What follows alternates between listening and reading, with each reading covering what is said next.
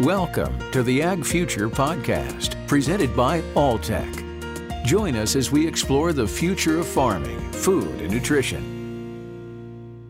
Senior horses make up a large majority of the hobby horse population, and like humans, they have special dietary requirements for the support of healthy aging. How should you feed your senior horse? I'm talking with Dr. Amanda Adams, an associate professor at the Gluck Equine Research Center at the University of Kentucky. Welcome. Thank you. It's great to be joining you here. And with more than 10 years of experience in the equine health industry, um, you focused on the immune system of the geriatric horse. Can you talk to me a little bit about what moved you in that direction?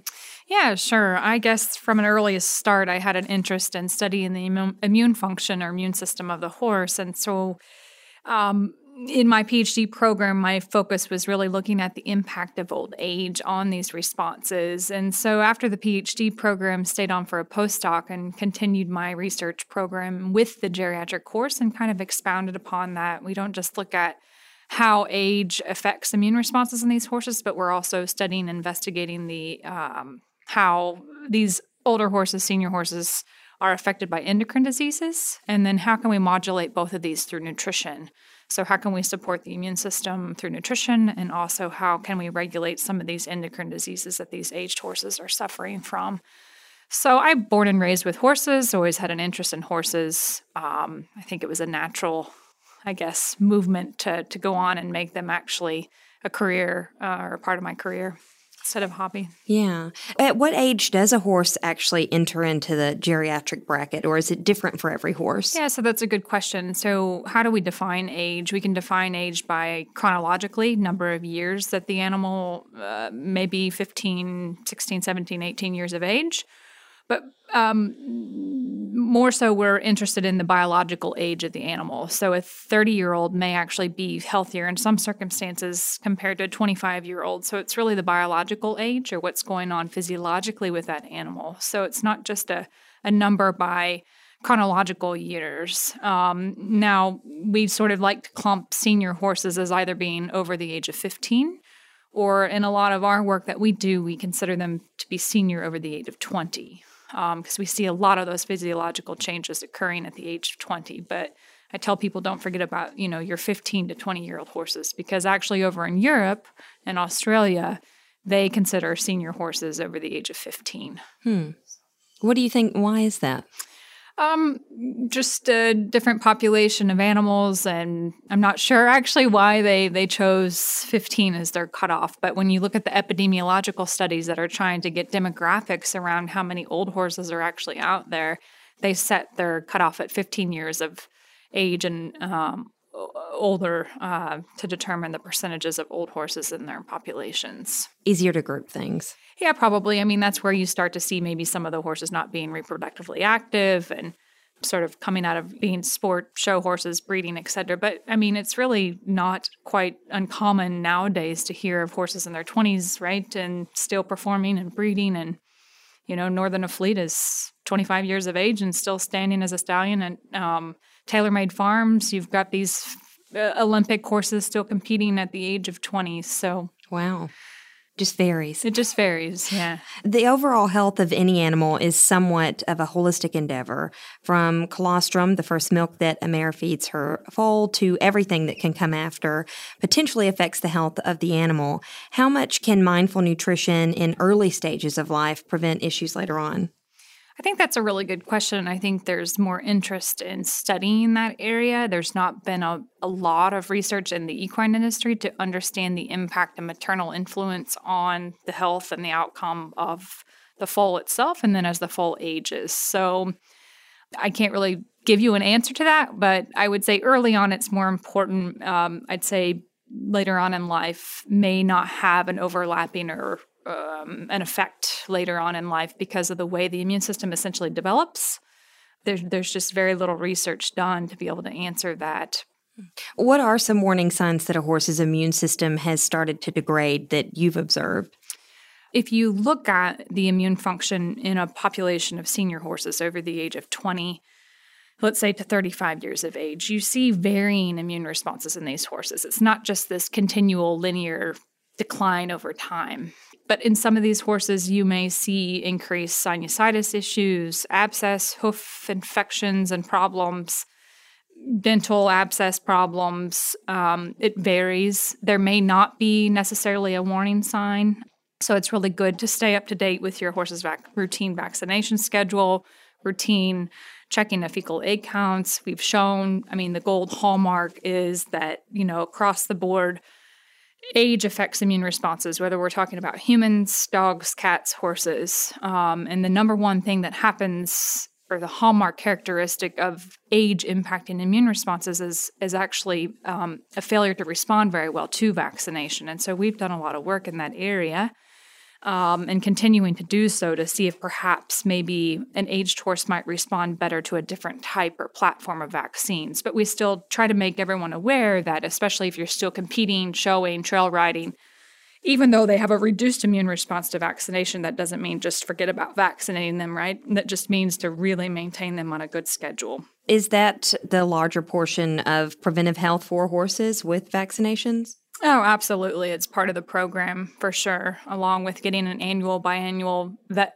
exam, you know, look at dental, have a dental exam, have a body condition scoring program, lameness evaluation. Um, I think the biggest area that I'm trying to, you know, make more awareness of is having your horse's endocrine status evaluated. So as your senior horse starting to develop, you know, early signs of equine Cushing's disease or pituitary pars intermedia dysfunction? Are they becoming insulin dysregulated? Because that's really important to look at early on in the senior years so that you know how to nutritionally manage them throughout their golden years, as we say. So, very important in making some of those decisions. Are some of these indicators um, do they show that it's time to move towards a more geriatric approach to nutrition and, and what is that um, so that's that's a not a one size fit all. It's kind of what I talked about today at the symposium, and I think it really, you know, the the old gray mare is not just the old gray mare, in my opinion. And and having the herd of geriatric horses at the University of Kentucky, you know, we see actually six different types of senior horses. And so that's the it's a, a, broad spectrum from the hard keeper to the easy keeper to the endocrine diseased horse to the horse that's susceptible to developing laminitis because they're insulin dysregulated. So it's not a one size fit all dietary program to support the geriatric horse. You really need to work with your vet to understand if your horse has been affected by any of these endocrine diseases, make sure there's not any dental problems, and then work backwards from there to design basically a nutritional foundation for those horses are certain breeds more likely to have endocrine issues? Absolutely, or? yeah. So, especially if we're talking about insulin dysregulated, we know that certain breeds are more predisposed, such as your Morgans, your Walkers, um, you know, warm bloods. So, but now when we talk about equine Cushing's disease, that can affect any breed. But having that kind of knowledge as an owner can help you prepare a bit? Oh, absolutely. Absolutely. Um, you know, certain breeds predispose definitely the animal to being more insulin dysregulated or not. Does being able to provide the right nutrition for an aged horse increase costs significantly for owners? Not necessarily. It doesn't mean that just because you have a senior horse, you need to feed them a complete feed. Um, if the horse is maintaining body weight and doing well on an all forage diet, um, and like I said, maintaining body weight, then there's really essentially nothing that you need to change. Just ensure you're feeding a good quality forage. Um, if not, make sure you're balancing it with a balancer, ration balancer pellet.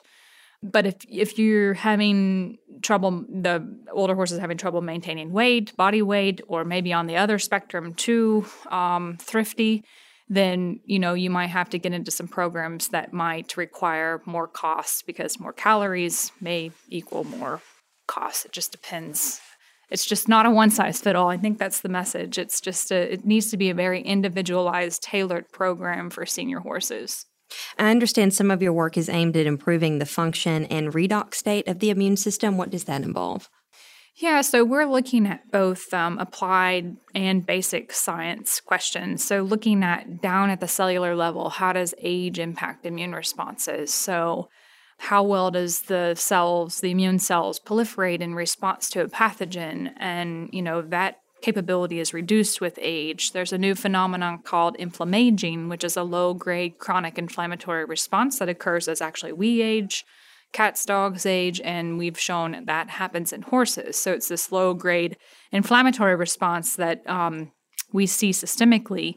And that might go hand in hand with the um, oxidative status of the animal. Um, we're still kind of undergoing quite a bit of research in that area to really fully understand what that means for the aged horse. In humans, we know that this inflammaging process contributes to a lot of our age related diseases, osteoarthritis, maybe even Parkinson's disease, um, et cetera. But for the old horse, we just don't quite know yet what all of this means. We know that these things are happening, but exactly how that affects their performance and physiological status is we're still sort of unraveling all of that. So is it is this kind of a new area of research then? You know, it really is. I think in human medicine it's not, but as we're all living longer, our horses are living longer. Um, there's more interest to understand how this longev uh, longevity, increased longevity is impacting these responses? And then can we modulate any of these responses to help these animals live a more successful, healthy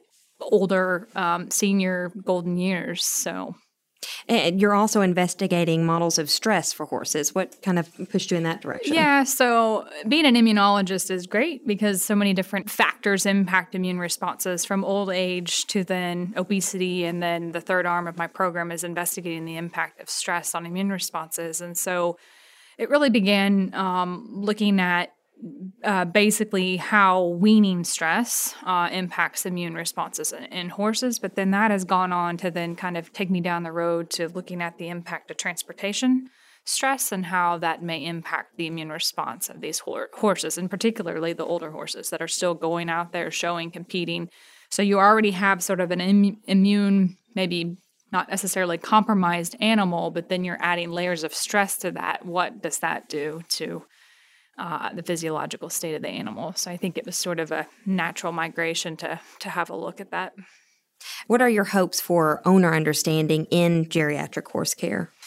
I think just don't forget about the old horse and assume that just because you've been revaccinated them year after year after year that they don't need to be maintained on a vaccination schedule or be forgotten about. So definitely maintaining them on a proper vaccination schedule. Work with your vet to do that. Definitely make sure check fecal egg counts on these older horses. We've shown that senior horses have in our hands uh, have higher fecal egg counts, maybe higher shedders than younger horses. So definitely maintain them on a um, proper vaccination schedule based on fecal egg counts.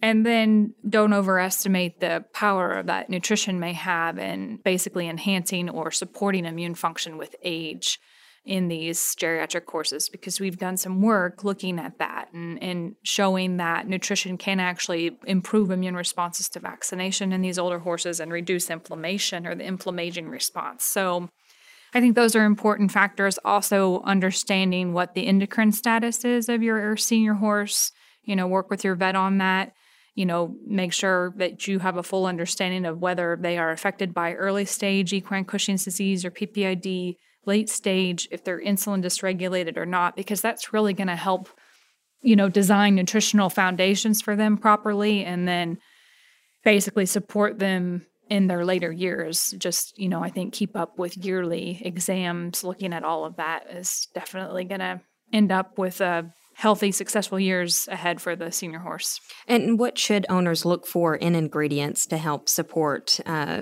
vaccinations and? Uh, yeah, so good questions. So the couple of big studies that we actually did with a big feed company, you know, you we'd like to, you know, measure or look at and investigate a variety of different parameters, but research is costly. So we had narrowed it down to looking at certain components and some was some of that work was based on what has been found in, in human studies having the impact on immune responses to vaccination. So we looked at omega fatty acids and then we looked at prebiotic probiotic um, supplementation. And so we did a couple of big trials and we're actually quite surprised to see that it was actually this prebiotic um, formulation that actually enhanced some of the immune responses that we saw and measured in some of these senior horses. So, pretty, I think it just opened the door for more studies to come that shows that nutrition is quite powerful and has the could potentially have an impact on improving immune responses in these horses. Dr. Amanda Adams is an associate professor at the Gluck Equine Research Center at the University of Kentucky. Thank you. Ah, thank you for having me. Thanks for listening to another episode of the Ag Future Podcast, presented by Alltech. For show notes and more episodes, visit alltech.com forward slash ag future.